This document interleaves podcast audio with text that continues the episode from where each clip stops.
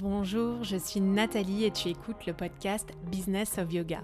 Si tu veux créer la carrière épanouissante dont tu rêves et optimiser tes revenus liés à ton activité, tu es au bon endroit. Je partage ici les ressources et les inspirations rythmées par des interviews de spécialistes ont contribué à faire croître ma propre activité. Bref, le guide que j'aurais rêvé qu'on me donne quand je me suis lancée dans l'entrepreneuriat il y a seulement quelques années. Je synthétise pour toi les outils que j'ai appris via des guides simples et accessibles. Et si tu passes à l'action grâce à une technique, un conseil ou une idée, alors c'est gagné. Tu peux suivre l'actualité du studio sur kind.yoga et pour un max d'infos sur les programmes et les lancements de notre école, abonne-toi au podcast dans la description de l'épisode. Bonne écoute Hello à toi Je suis ravie que tu me rejoignes pour cet épisode. Aujourd'hui, je reçois Zakaria Mansour, le CIO et cofondateur de Besport. Besport, c'est un système de réservation le logiciel qu'on utilise chez Kind pour gérer notre studio avec le planning, les professeurs et la location du studio. Cet épisode, c'est l'histoire d'une société démarrée avec moins de 10 000 euros de capital qui aujourd'hui a levé plusieurs millions d'euros et poursuit son développement à l'international. Besport a surmonté de nombreux obstacles. Ils ont même complètement changé leur business model à un moment donné avec un véritable pivot et en quelques années seulement, grâce à l'ingéniosité de Zacharia pendant la crise, ils ont réussi à multiplier leur chiffre d'affaires par 5 et ils ont vu leur équipe croître à une vitesse soutenue. Pour info, l'interview a été enregistrée sur Zoom, donc la qualité de l'enregistrement n'est pas aussi claire que d'habitude. Zacharia étant basé à Barcelone, c'était notre seule solution. Je vais néanmoins me renseigner sur le matériel nécessaire pour améliorer le son des interviews à distance dans le futur, même si j'aurais préféré aller passer quelques jours en Espagne pour l'occasion. Ça aurait quand même été beaucoup plus sympathique. Zacharia est un chef d'entreprise qui se démarque par son engagement, son travail et son agilité. Et je suis très heureuse de t'inviter à découvrir notre conversation. Hello Zacharia, comment ça va? Très bien, toi Nathalie? Merci, ça va super. Je suis hyper contente que tu aies accepté l'invitation et, de me rejoindre sur ce podcast parce que ben, je trouve que ton parcours est particulièrement intéressant et aussi parce que tu m'as sacrément simplifié la vie depuis que chez Kine on est passé chez Besport. Aujourd'hui, on va parler d'un secteur qui est le secteur de la tech, en fait. J'étais très curieuse de savoir comment tu avais eu l'idée de créer Besport. D'où ça t'est venu, en fait? Comment ça a démarré? Alors, ben, ben, en tout cas, merci beaucoup Nathalie pour, euh, cette invitation et, content que bah, tu apprécies notre outil. Euh, ben, B-Sport, c'est venu en, ben, en, essayant, de vraiment comprendre euh, les acteurs en fait, du sport business en France. donc, on a commencé, donc l'histoire a commencé début 2018, donc avec mon associé, et on s'est dit que on allait lancer une startup. C'était un peu l'environnement de la, on va dire la, génération startup en France. Et donc, euh, on s'est dit, bon, essayons de construire quelque chose qui a du sens et qui apporte de la valeur euh, et qui a un impact plutôt positif sur la société. Et euh, ben, on a tout de suite pensé au domaine du sport où on s'est un peu retrouvé perdu, nous, sortis d'école, où on a perdu vraiment cette appétence du sport qu'on avait pu avoir dans les études secondaires ou au lycée, et où en fait l'unique option pour nous était d'aller courir sur un tapis ou d'aller pousser des poids dans une salle de sport. Et clairement, c'était pas, c'était ni agréable euh, ni dépaysant, euh, et ça ne permettait pas nous de nous libérer de euh, nos tâches quotidiennes. et donc on s'est dit, bah, il y a forcément quelque chose d'autre qui existe. Et en fait, on s'est rendu compte que beaucoup de personnes pratiquaient du sport plutôt en club, avec des horaires extrêmement contraints, avec peu de flexibilité, donc dans des salles, de, dans des associations de, de boxe, de tennis, etc. Et en fait, on s'est dit qu'il y a quand même une grande partie de la population qui a besoin en fait de pouvoir s'évader sur d'autres euh, aspects sportifs non contraints. Et on a découvert du coup euh, ben, l'environnement de la, j'allais dire, de la boutique fitness, donc qui est plutôt composé de cours collectifs en petits groupes avec un vrai professeur qui nous guide et euh, derrière une véritable, un vrai, véritable sentiment de communauté. Vous connaissez absolument pas ce marché. Et c'était un marché qui fonctionnait beaucoup de bouche à oreille, donc notamment le domaine du yoga, du pilate, du crossfit, de la pole dance. C'était vraiment, j'ai entendu quelqu'un qui, euh, bah, apprécie ce type d'activité, qui m'a invité une fois et qui m'a permis du coup de pratiquer. Et donc, on s'est dit, bah, c'est pas possible en 2018. Euh, fonctionner au bouche à oreille, c'est euh, avec tous les outils technologiques qu'on peut avoir, euh, c'est bah, dommage, notamment pour découvrir ce type d'activité. Et donc, on s'est dit dans un premier temps qu'on allait lancer une application mobile qui permettait du coup aux élèves de pouvoir trouver le cours le plus proche de chez soi en fonction du coup de son appétence. Donc, B-Sport à l'origine, pendant un peu plus d'un an, bah, c'est une application mobile qui permettait du coup à des élèves de pouvoir réserver à la dernière minute son cours de yoga, son cours de danse, euh, son cours de boxe euh, à l'unité pour vraiment rentrer dans ce domaine-là et derrière bah, développer de, meilleures habitudes. Ah ouais, donc c'était en B2C au départ?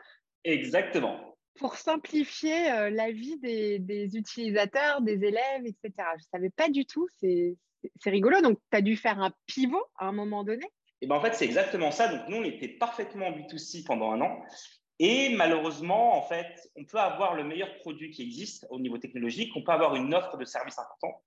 Euh, par contre, ce que j'ai découvert, c'est que effectivement, euh, les coûts publicitaires, donc ce qu'on appelle dans notre jargon le coût d'acquisition d'un client, euh, peuvent très vite s'envoler si on n'a pas les compétences en interne pour effectivement bah, réduire ce coût-là. Et derrière, la deuxième chose, on se rendait compte très rapidement que les élèves bah, découvraient les studios grâce à notre application mobile et ensuite quitter notre application mobile pour aller réserver en direct chez les studios. Et donc, en fait, on n'avait pas de business, euh, pas de business model euh, qui permettait du coup à l'entreprise de pouvoir survivre. Et très rapidement, donc au bout de six mois, euh, on a pivoté sur la partie B2B et principalement en discutant avec les différents acteurs du wellness, notamment à Paris, où je me suis rendu compte, donc par mon parcours un peu plus data et un peu plus e-commerce, qu'il y avait vraiment en fait des enjeux de rétention client et d'augmentation de la valeur moyenne d'un client. Et donc, en discutant avec plusieurs studios, et notamment l'espace Bikram Paris, ça a été vraiment le premier studio euh, avec lequel on a beaucoup, beaucoup travaillé. On s'est rendu compte, en fait, que les studios avaient des bases de données euh, qui étaient monstrueuses, euh, c'est-à-dire des milliers des milliers de personnes en base de données et très peu de clients actifs, paradoxalement. Et donc, bah, on a travaillé ensemble pour voir effectivement dans quelle mesure on peut euh, améliorer la rétention de, ces élèves, euh, derrière leur apporter un service supplémentaire pour que, in fine, euh, ils pratiquent au sein du studio de notre partenaire et qu'ils n'aillent pas, du coup, on va dire, papillonner dans les différents studios qui peuvent exister. Ouais. Ouais, c'est rigolo que, que, vous ayez découvert finalement le business model par l'exploration du B2C. Tu as toujours su, toi, que tu voulais entreprendre? Alors, la volonté d'entreprendre est venue assez tôt. Alors, moi, j'ai un parcours assez classique. Euh, donc, j'ai fait une prépa, donc j'étais au lycée en 4 et ensuite j'ai fait le SCP. Euh, et je partais plutôt pour aller faire du conseil de la finance. Hein. il n'y a rien d'extraordinaire, euh, rien de, très particulier. Et en fait, j'ai commencé à réfléchir à l'entrepreneuriat, je pense que c'était, on va dire, mi-2016, mi-2016, donc un an après avoir quitté l'école. durant l'année 2016, en fait, on a eu la plus grande acquisition d'une start-up française, développée du coup par des personnes de l'EDEC, euh, et qui a été racheté par Snapchat, un peu plus de 300 millions. Et donc, je me suis dit, en fait, qu'il y avait vraiment en fait, une opportunité au sein de la tech et qu'il bah, était possible de pouvoir construire euh, au niveau technologique en France euh, bah, des sociétés qui tiennent le coup et qui peuvent se développer à l'international. Hmm. donc, en gros, donc, j'ai vu cette annonce. J'ai commencé à me renseigner de plus en plus effectivement sur le domaine de la tech et ce qu'il était possible de faire. Et j'ai décidé du jour au lendemain bah, d'apprendre le métier de vendeur. donc, j'ai démissionné. Allez simple à Barcelone. Euh, et j'ai appris le métier de vendeur dans le domaine du SaaS, donc du logiciel euh, as a service. Euh, donc j'ai appris ça pendant un an, donc prospection téléphonique à froid. Donc après le conseil, c'est extrêmement compliqué. donc voilà, prospection à froid, management d'équipe en français, en anglais et en espagnol, jusqu'à arriver du coup comme directeur des ventes dans l'entreprise dans laquelle j'étais. donc tout ça, ça a duré un an. Et bah, en fait, la dernière étape, hein, bien évidemment, après être directeur des ventes, bah, le, seul, euh, le seul échelon supérieur, c'est de monter sa boîte. Donc, j'ai énormément de chance. Alors, j'ai deux, euh, deux chances euh, importantes pour monter ma boîte. La première, c'est le soutien de mes parents. parce qu'effectivement, c'est facile à dire de monter une boîte, c'est difficile à faire. donc, j'ai pu rentrer chez mes parents et donc derrière, l'aspect financier était moins, moins bloqueur sur le développement de l'entreprise. Et le deuxième aspect, c'est mon associé du coup, euh, Sofiane, euh, qui lui a fait une école d'ingénieur et qui nous a permis en fait euh, bah, de pouvoir développer l'entreprise avec très peu de fonds propres. On a construit B-Sport au tout début avec moins de 10 000 euros à deux. Ah pour arriver un peu plus à un peu plus de 300 000 euros de chiffre d'affaires la première année de, lancement. D'accord. Mais alors, j'imagine quand même que quand on a envie d'entreprendre dans la tech, il y a beaucoup de développement, il y a beaucoup de, de, besoins d'investissement au départ. Donc, est-ce qu'à un moment donné, euh, vous avez réuni un capital, vous êtes allé chercher euh, des investisseurs pour euh, soutenir cette croissance? Alors, au tout début, moi, comme je le disais, j'ai beaucoup de chance d'avoir eu Sofiane qui m'a accompagné et qui nous accompagne toujours sur le développement de l'entreprise. on n'avait pas besoin de compétences externes. C'est-à-dire que, notamment dans la commercialisation de la plateforme de logiciels pour les studios, ben, moi, je prenais le téléphone, hein, tout simplement, comme, voilà, comme comme au tout début, euh, au tout début de mon, euh, parcours dans les, dans les, différentes startups. Donc, je prenais le téléphone et j'allais prospecter du coup euh, des partenaires. Et Sofiane développait du coup, donc entre différentes missions de freelance qu'il avait, donc la nuit, le week-end, développer du coup la plateforme pour voilà, commencer à avoir un début de, traction. de traction. donc, nous, on a fait appel à, à l'incubateur Wilco au tout début. donc, Wilco, c'est un incubateur au sein de, donc un incubateur Île-de-France. Euh, qui permet de pouvoir avoir euh, des prêts d'honneur. Euh, donc, on a emprunté à deux 60 000 euros mi-2019. Donc, au moment où on a commencé à avoir cinq ou six partenaires, le produit, alors il était stable, entre guillemets, donc il fonctionnait, on va dire ça comme ça. mais voilà, le produit plaisait et donc on avait un début de traction qui, qui, permettait du coup à Wilco de, de, nous financer. Donc ça a été le premier investissement, 60 000 euros, donc mi-2019 tout d'un coup, je trouve que ça rend l'entrepreneuriat dans la tech beaucoup plus accessible, en fait, parce que finalement, vous étiez deux, vous aviez un petit peu d'investissement personnel et puis vous êtes allé chercher un prêt et, ça a été suffisant, en tout cas, pour, pour démarrer l'aventure. Bah, en fait, c'est vraiment ça aujourd'hui, la vraie difficulté pour développer un produit dans la tech, bah, c'est d'être bien accompagné, donc d'avoir en fait deux personnes qui sont complémentaires et qui se comprennent. Euh, dans le sens où effectivement, euh, bah, moi, je comprends les enjeux technologiques et donc derrière, ça me permet d'être euh, bah, pertinent en face d'un développeur pour bah, voir où aller. Et Sofiane comprend les enjeux business dans le sens où bah, le développement est vraiment là pour créer de la valeur pour nos partenaires et non pas pour la beauté du, pour la beauté du code. Et donc, en fait, c'est vraiment ça. Moi, je pense qu'aujourd'hui, les, les, entreprises technologiques qui, qui, fonctionnent et qui avancent vite avec peu de moyens, sont vraiment composés de deux à trois personnes qui sont extrêmement complémentaires et qui sont focus en fait sur ce qui va apporter le plus d'impact.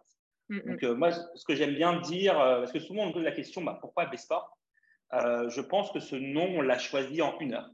C'est-à-dire que voilà, c'est des choses en fait qui ont peu d'impact sur la valeur créée par l'entreprise et peu d'impact pour nos clients, sur lequel en fait on s'attarde extrêmement peu je pense qu'on a eu un site internet au bout de la deuxième année de euh, commercialisation. Euh, ah voilà, c'est vraiment des choses comme ça parce que bah, moi, je travaille principalement en contact direct avec mes partenaires et donc pas de nécessité d'avoir un site internet euh, à date. On a commencé à faire un peu de publicité après notre premier levée, de fonds. Donc vraiment, c'est des choses où quand d'autres entreprises focalisent sur l'image de marque qu'ils peuvent présenter, la communication qu'ils peuvent apporter. Nous, c'est vraiment focalisé sur bah, trouver des partenaires pertinents et derrière leur apporter le meilleur service possible. Ouais, ouais et avoir un, produit qui, qui, réponde à ces besoins-là. Euh, c'était quand même un secteur assez concurrentiel, j'imagine aussi, euh, une plateforme de réservation, ce qui, en tant que studio, en tout cas, moi, j'ai fait énormément de recherches quand il a fallu choisir euh, mon partenaire. Comment est-ce que B-Sport se, démarque des autres acteurs euh, présents? Alors, alors, effectivement, c'est un secteur concurrentiel et ça le devient de plus en plus. Euh, nous, euh, j'aime à penser qu'on se démarque par le produit. C'est vraiment, mmh. vraiment la focalisation chez, chez B-Sport. on se focus en fait sur apporter le meilleur service au meilleur prix à nos partenaires.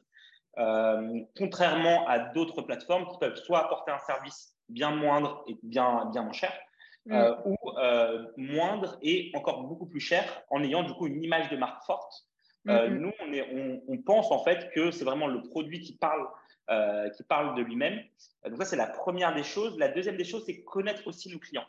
C'est-à-dire que nous, on adresse uniquement les boutiques fitness c'est-à-dire des studios qui font à peu près 250 000 euros de chiffre d'affaires par an, plus ou moins, en répondant uniquement à leurs besoins. C'est-à-dire qu'on ne s'éparpille pas sur l'ensemble des verticales sur lesquelles on pourrait travailler, parce que, par exemple, Besport pourrait être utilisé aujourd'hui par des salons de beauté, pourrait être, pour utilisé aujourd'hui par des salles de sport classiques, par des associations.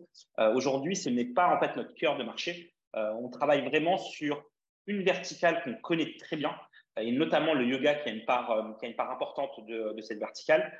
Et derrière, on creuse par rapport aux besoins de cette verticale.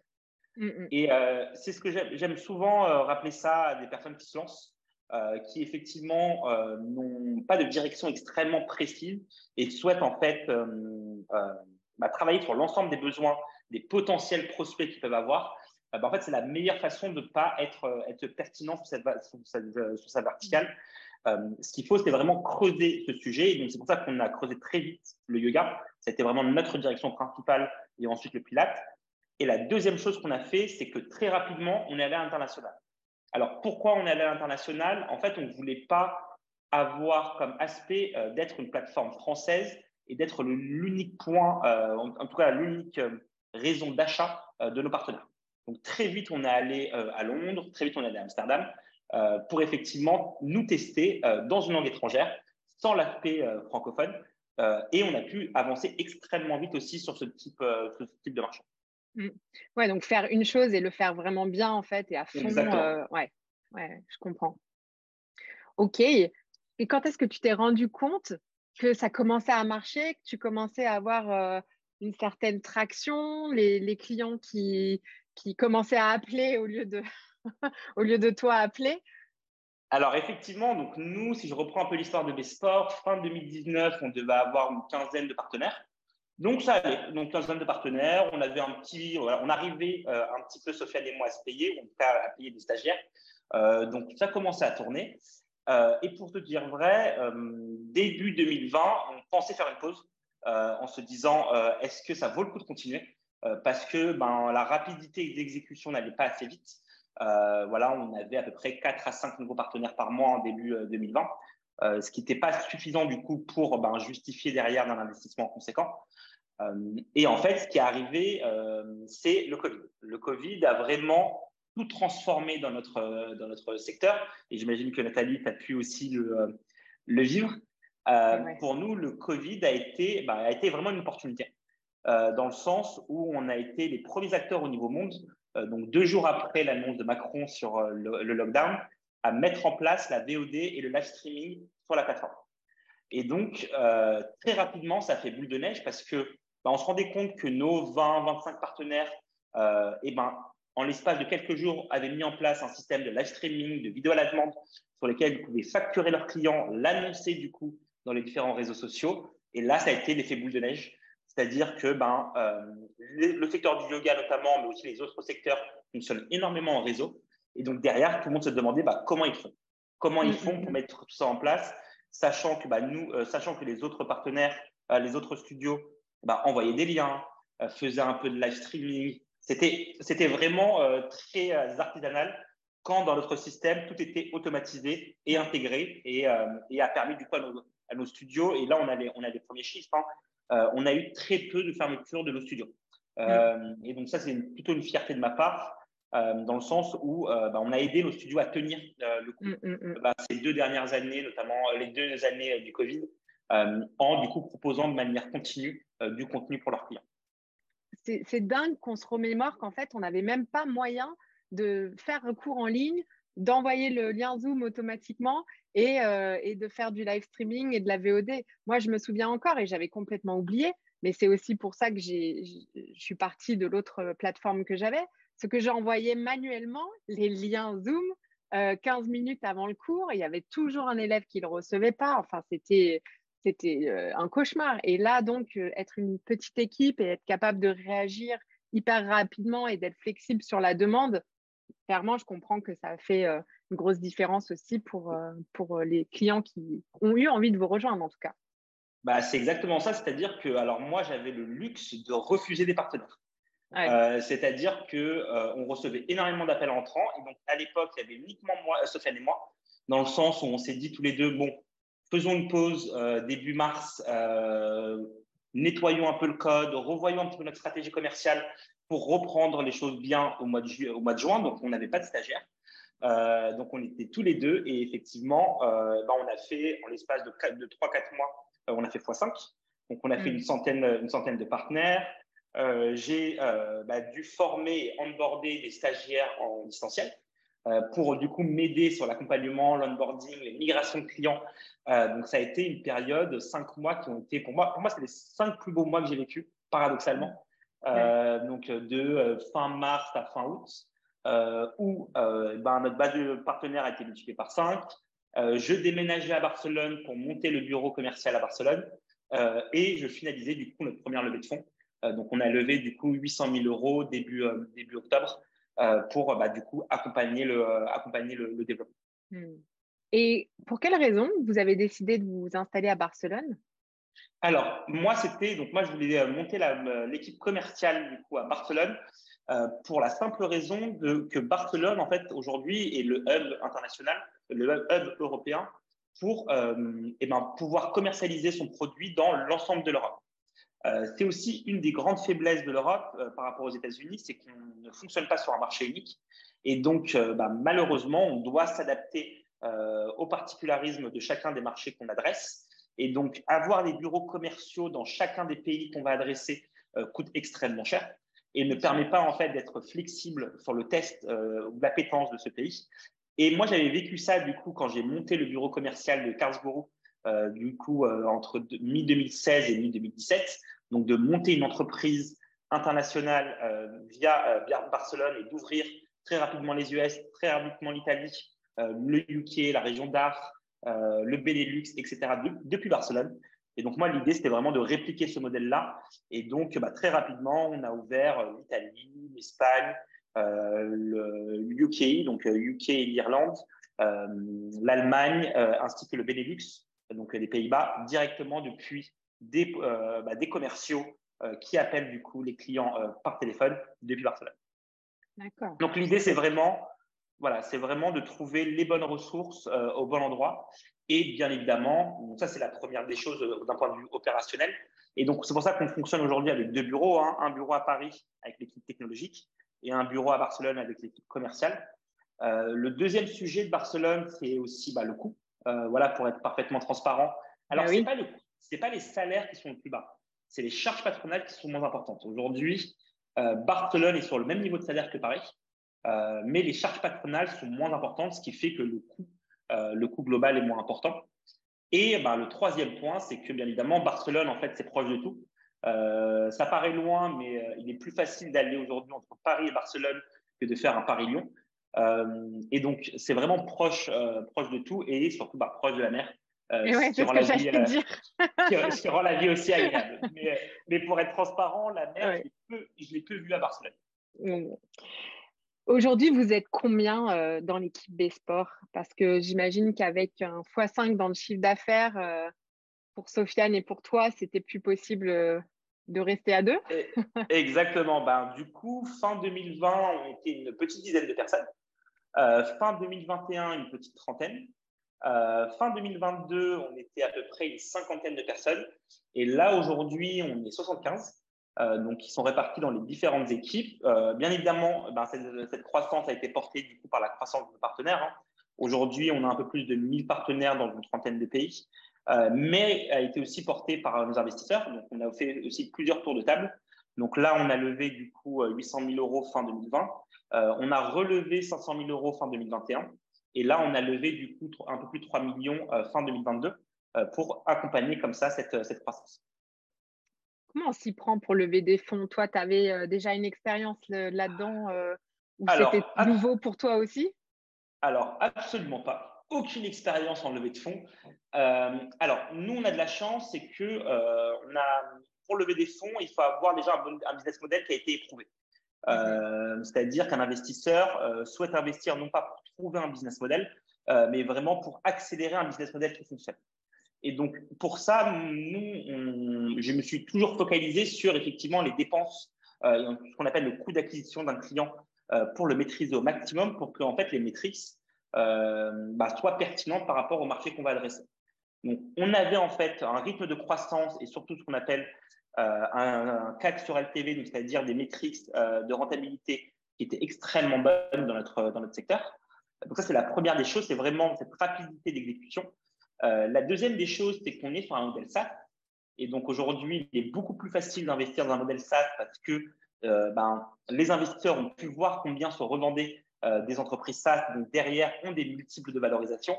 Ce qui est différent dans le, dans le consumer good, donc sur l'achat de, biens physiques, ou sur des marques digitales où les métriques sont, plus, sont plus compliquées à trouver. Le SaaS, c'est vraiment un modèle aujourd'hui éprouvé en termes de valorisation et d'investissement. Et euh, le troisième point qui a été plus compliqué pour nous, c'était vraiment de différencier notre produit et de montrer qu'on était en capacité de pouvoir grandir. Euh, et donc, c'est pour ça qu'on a principalement des fonds spécialisés dans le sport, euh, ou en tout cas des personnes spécialisées dans ce secteur-là du, du wellness, qui ont été intéressés par notre produit, plus que dans le domaine du SaaS en règle générale, parce que, comme tu l'as parfaitement dit, aujourd'hui, on est sur un, environnement concurrentiel extrêmement fort, parce que, bah, en fait, tous nos, euh, concurrents vendent aussi euh, à distance, et donc, on peut s'appeler euh, une plateforme américaine, n'avoir aucun bureau en Europe et être un des acteurs dominants en Europe. Donc voilà, c'est vraiment des choses, des choses qui sont compliquées au niveau concurrentiel, mais qu'on adresse du coup par le produit, le produit et toujours le produit.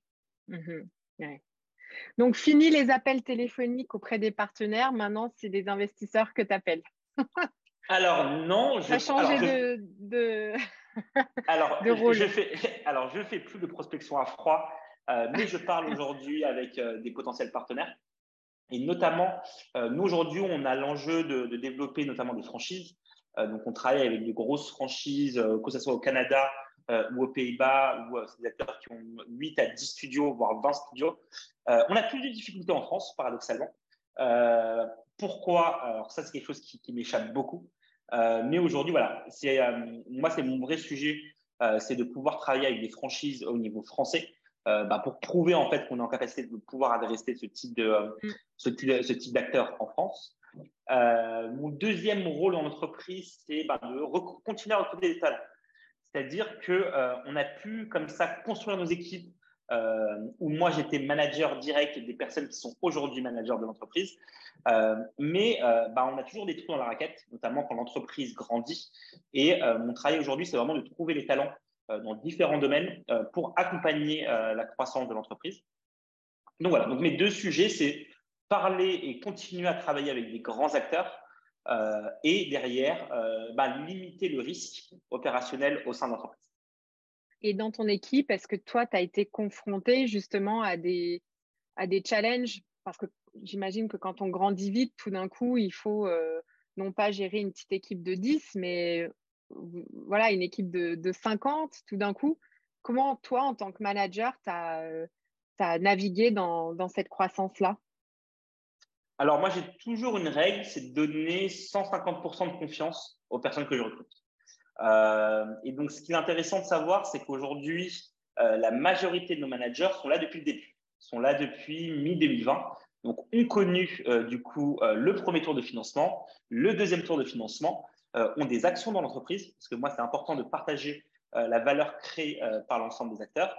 Et donc, ce qui me permet, moi, de ne pas avoir besoin de, euh, de, manager, du coup, les personnes qui managent, mais qu'ils aient, en fait, mon entière confiance pour euh, faire grossir leurs équipes et faire, en fait, ce que moi, j'ai fait euh, fin 2020, début 2021, mais sur leur scope. Donc, j'ai énormément de chance. On n'a pas eu d'événements particuliers. On peut toujours aller plus vite. On a eu potentiellement des mauvais recrutements, mais qui ont été très vite sortis, en fait, du groupe parce qu'ils ne faisaient pas partie du groupe. Ils n'ont pas été sortis par moi en tant que personne, mais par le groupe qui euh, bah, voyait en fait une dichotomie entre leurs intérêts et euh, bah, les intérêts de l'entreprise. Et donc, euh, donc, je suis plutôt, plutôt confiant sur, bah, sur la, croissance des équipes. ce qu'il faut aujourd'hui, nous, c'est d'apporter, comme je l'ai indiqué précédemment, d'apporter de nouvelles expertises. C'est vraiment ça notre sujet. C'est, on sait très bien faire ce qu'on fait. Euh, aujourd'hui, euh, comment, on va, comment on va plus loin sans changer totalement ce qu'on fait. Et donc, c'est euh, ces personnes qui ont pu voir une, bah, une, boîte grandir de 70 à 150 personnes, identifier du coup les risques qu'il peut y avoir sur cette croissance un peu, un peu folle, hein, parce que bah, faire x2 en un an, ça change beaucoup de choses. et donc derrière, bah, pouvoir sécuriser cette croissance sur le long terme. Avoir une entreprise comme ça, c'est beaucoup de, temps, j'imagine, investi pour toi aussi à titre personnel. Comment tu équilibres ta vie en tant que CEO Qu'est-ce que ça fait d'être CEO d'une entreprise à Barcelone et de ne pas pouvoir aller à la plage? Alors, je ne m'interdis pas d'aller à la plage. je suis plutôt libre dans mon emploi du temps. donc, c'est aussi ça l'intérêt d'un CEO. alors, ce qu'il est important de faire, c'est de se mettre en fait certaines limites. Euh, notamment lorsque maintenant ça va faire 5 ans. Hein. Euh, donc de mettre effectivement certaines limites et certaines règles. Donc moi, par exemple, ce que j'ai mis en place, c'est euh, sur la semaine, j'ai un jour de congé. C'est-à-dire que d'habitude, je travaille tous les samedis et tous les dimanches. entre le samedi et le dimanche, je peux choisir une des journées pour, bah, sur laquelle je ne suis pas joignable. et donc, je, je, voilà, je, je change totalement d'état d'esprit donc ça, c'est important. La deuxième chose, c'est aussi euh, une question d'horaire. Euh, comme je le dis souvent, on ne fait pas, une, c'est pas une course, c'est pas un sprint, c'est pas une course de fond, c'est une course de fond à toute allure. Donc en fait, il faut tenir sur la longueur, mais aller vite. Et donc, bah, moi, je m'impose effectivement des horaires sur lesquels je ne suis pas joignable. Donc après 22 heures, avant 8 heures, donc pour vraiment déterminer en fait des, des limites et des barrières sur mon application. Après, moi, j'ai une, partie, j'ai une particularité, euh, travailler ne m'embête pas. C'est-à-dire que j'ai toujours été extrêmement travailleur, euh, que ce soit en prépa au lycée Henri IV, euh, que ce soit dans le domaine du conseil. Et là, ce que j'apprécie encore plus, c'est que je travaille pour moi. C'est-à-dire que je ne travaille pas pour apporter de la valeur, en tout cas, à quelqu'un d'autre. la principale chose que je fais, c'est vraiment de créer de la valeur pour, pour moi. Et donc, ça, c'est exaltant dans le sens où, en fait, les heures n'ont pas de, pour moi, les heures, c'est plutôt, euh, il manque des heures dans la journée plus que quand est-ce que la journée se termine. Euh, donc, euh, donc voilà. C'est une très grande liberté. En effet, je te rejoins là-dessus. C'est c'est chouette quand c'est pour nous, en tout cas. Exactement. Zacharia, tu étais à Paris récemment parce que tu as participé à l'événement de networking que j'ai organisé chez Kind. Et tu es venu avec une présentation hyper intéressante et j'aurais bien aimé que tu partages euh, avec les auditeurs quelques éléments clés de cette présentation que, que, tu, as, que tu as faite, euh, parce qu'il s'agissait de, décrypter un petit peu les tendances du marché au travers de la data que tu voyais euh, via tes partenaires. Et donc, ça peut vraiment être utile aussi à toutes les personnes qui n'ont pas pu assister à cet événement d'entendre cette analyse que tu avais proposée. Est-ce que tu, pourrais nous, récapituler quelques points de, ce que tu avais observé?